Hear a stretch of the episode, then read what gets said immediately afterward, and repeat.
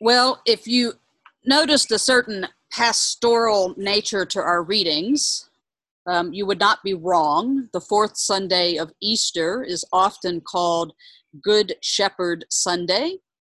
Each year, we get some portion of this chapter um, from John where Jesus is talking about sheep and gates and shepherds.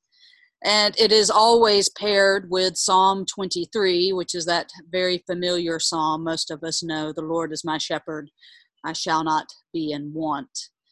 It's then paired with some chapter or some some passage out of Acts because we get Acts all through the great 50 days of Easter. I must admit that after nearly nine years of ordained life, I have probably said all that I have to say about sheep and shepherds, um, and that my knowledge was not terribly deep to begin with. The most time I have spent around sheep has been when I was in Iceland, um, because once you leave the capital in Iceland, the sheep pretty much run the island at will. Um, and so on the single highway that runs its way around the whole country, um, there will be sheep right up on the road and in the road, and so you you have to kind of keep a watch out for them, and that's sort of all that I know about sheep. Um, and for many years, I come to Good Shepherd Sunday trying to figure out something new to say about sheep. And this year, I, other than my opening comments, I'm going to say I think nothing else about sheep. Um, as I was reading these passages, it wasn't the sheep image or the shepherd or the gate that really jumped out to me, but it was a, that particular line at the end I came that they may have life and have it abundantly. I think I have talked some that I spent about two years um, working with a church in Fairfield called Christ Church in Fairfield. It's sort of a unusual Episcopal church, particularly for Alabama. It's predominantly African American congregation. It is probably more charismatic than a lot of our other churches. It's not unheard of that people will wave their hands in the air and there is sort of a, a call and response during the sermon. I learned a lot from being in Fairfield um, for my time there. Fairfield itself is a city that's really financially struggling. And a lot of the people that came to Christ Church, un- unlike other Episcopal churches that I've been at, most of the people that came there were also financially struggling. It is a scrappy little church, and it is determined to be a place where Jesus is present in the neighborhood and where the Holy Spirit is relied upon every day. So this gospel reading, when I get to John 10 10, I came that they may have life and have it abundantly, reminds me of Christ Church because during my time there, one of the parishioners, who was also the senior warden when I started, would always tell me, like every two or three months, somehow this worked into conversation. He would tell me that his favorite passage was this one, John 10 10. I came that they may have life and have it abundantly. Now, I have a feeling that Miles and I probably had a different understanding of that passage, but it was sort of it was his mantra and what he came back to on a regular basis. In the 2 years that I was at Christ Church, I think I got to have a little bit of a glimpse of what that passage might mean.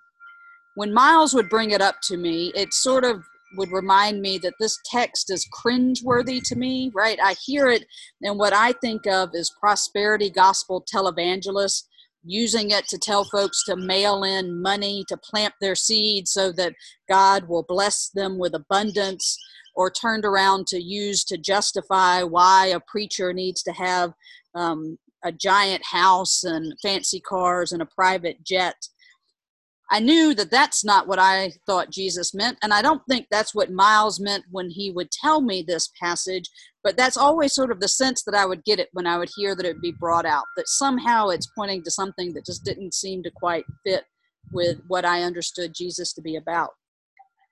I wanted to certainly stay away from any association with prosperity gospels and with material wealth and abundance and so I always tended towards understanding this text in spiritual terms.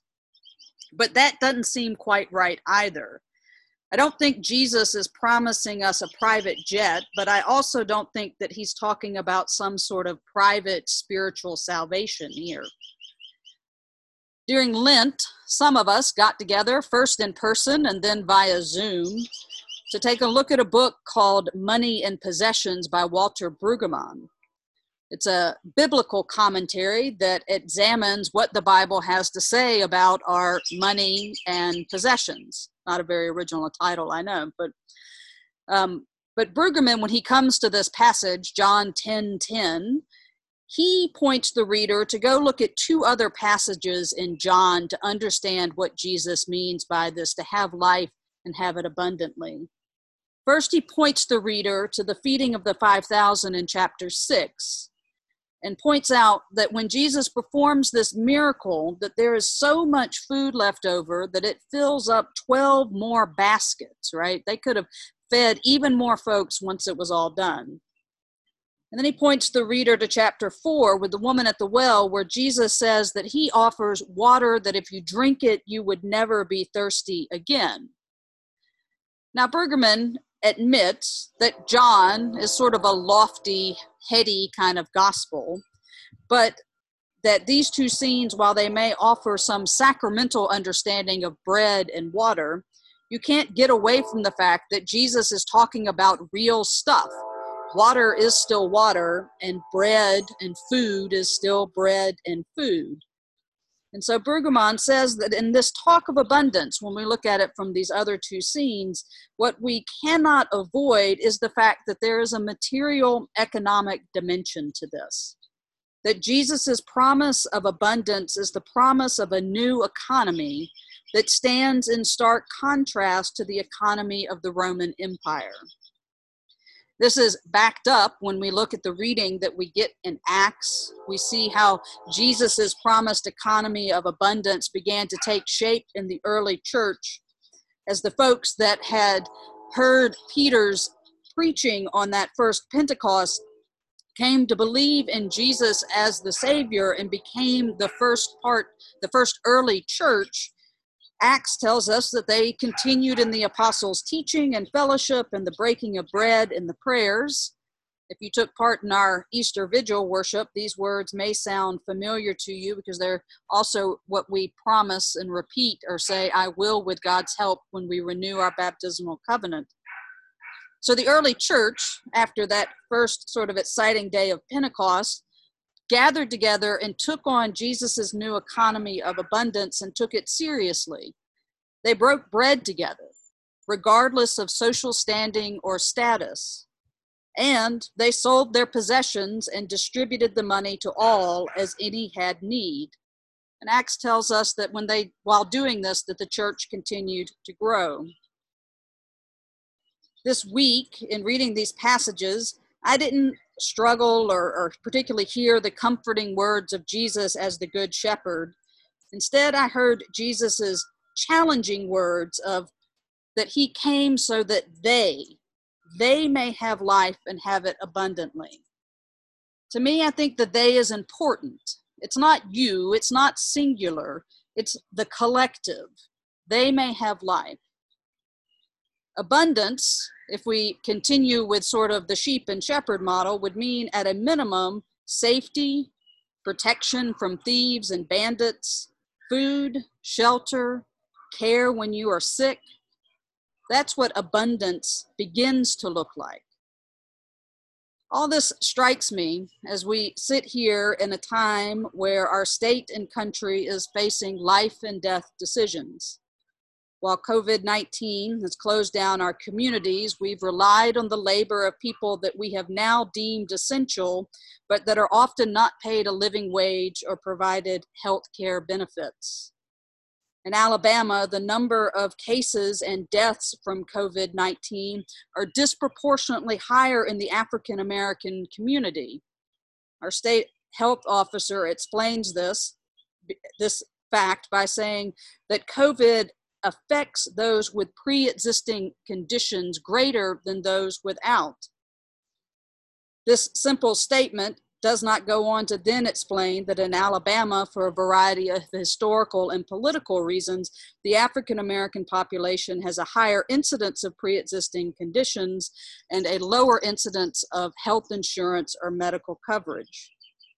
The states reopen, unemployment benefits stop, and employees and business owners face making decisions that mean putting people at risk because the economic system of our current empire leaves no other financial option. It's really hard to hear or see how Jesus' call that he came so that they may have life and have it abundantly has any sort of traction or involvement in the current situation that we are in. At times, it seems impossible to have life and to have it abundantly. But in our collect for today, we pray that we may hear Jesus' voice and follow where he leads. And so I wonder can we actually follow Jesus into an economic life where all people can have life and have it abundantly? As we are going stir crazy, or when we leave the house, we wear uncomfortable masks, can we still hear Jesus' voice? Can we hear Jesus' call in this noise of a world that is ready to just get back to business no matter what the cost? My time in Fairfield, I was pretty lucky. I got to glimpse a church that maybe looked a bit like that church did on Act, that church described in the book of Acts. Not just because they waved hands in the air and prayed extemporaneously and would be filled with the Holy Spirit during the sermon, but because each Sunday a whole bunch of different folks would get together black, white, young, old, sick, healthy, well off, poor, they would gather to hear the word of God, to sing, to pray, and to gather around the altar to break bread together. Some months, we weren't sure how the light bills might get paid. But at least once a month, we would come together as a community and cook up a feast, not just for ourselves, but we would open the doors and invite the whole neighborhood in to be fed. All of this was done while relying on Jesus' promise that he came so that we and our friends and our neighbors, strangers, those we love, those we like, those we maybe don't like, that all of us might have an abundant life. There's a show that I've referenced a couple of times called The Good Place. And I won't spoil the sort of trick of it, but there's an episode where the characters realize that every decision they made had all of these ethical consequences that they could not foresee. So that suddenly buying a tomato at the store wasn't just a matter of was it the cheapest tomato or the best looking tomato it was was it grown in a place that was organically sourced that paid its you know its farm laborers an adequate wage? Was it part of some sort of war economy? Did it come from mexico where the drug cartels are somehow involved? And so these people would get trapped in this sort of cycle of these unintended consequences. The end result was that the system in the show meant that nobody ever got to get into the good place that all of the good actions that you did, those points would be outweighed by the unintended consequences of your decisions. I think that if Jesus' call for us to have life and to have it abundantly worked that way, it would certainly be impossible. But I think we can begin with Jesus' starting premise of that Jesus came so that we may have life and have it abundantly engage each small step by that, not by our individual point gains and whether or not we get to get into heaven or not, but is what I'm doing right now not just making my life better, but is it creating the opportunity for an abundant life for somebody else? At least the small things whether you don't want to wear a face mask in public or you really want to get back down to the beach, if you stop and think, does this decision not just benefit me, but is it somehow making the opportunity for other people to be well and to be safe and to live life with safety? Um, I think that is the voice of Jesus that we hear calling to us in this present moment. How do the decisions we make re-emerging into this new world shaped by a virus that shows us that we are all interconnected whether we like it or not. How can we make those choices so that all of us can have life and to have it abundantly? Amen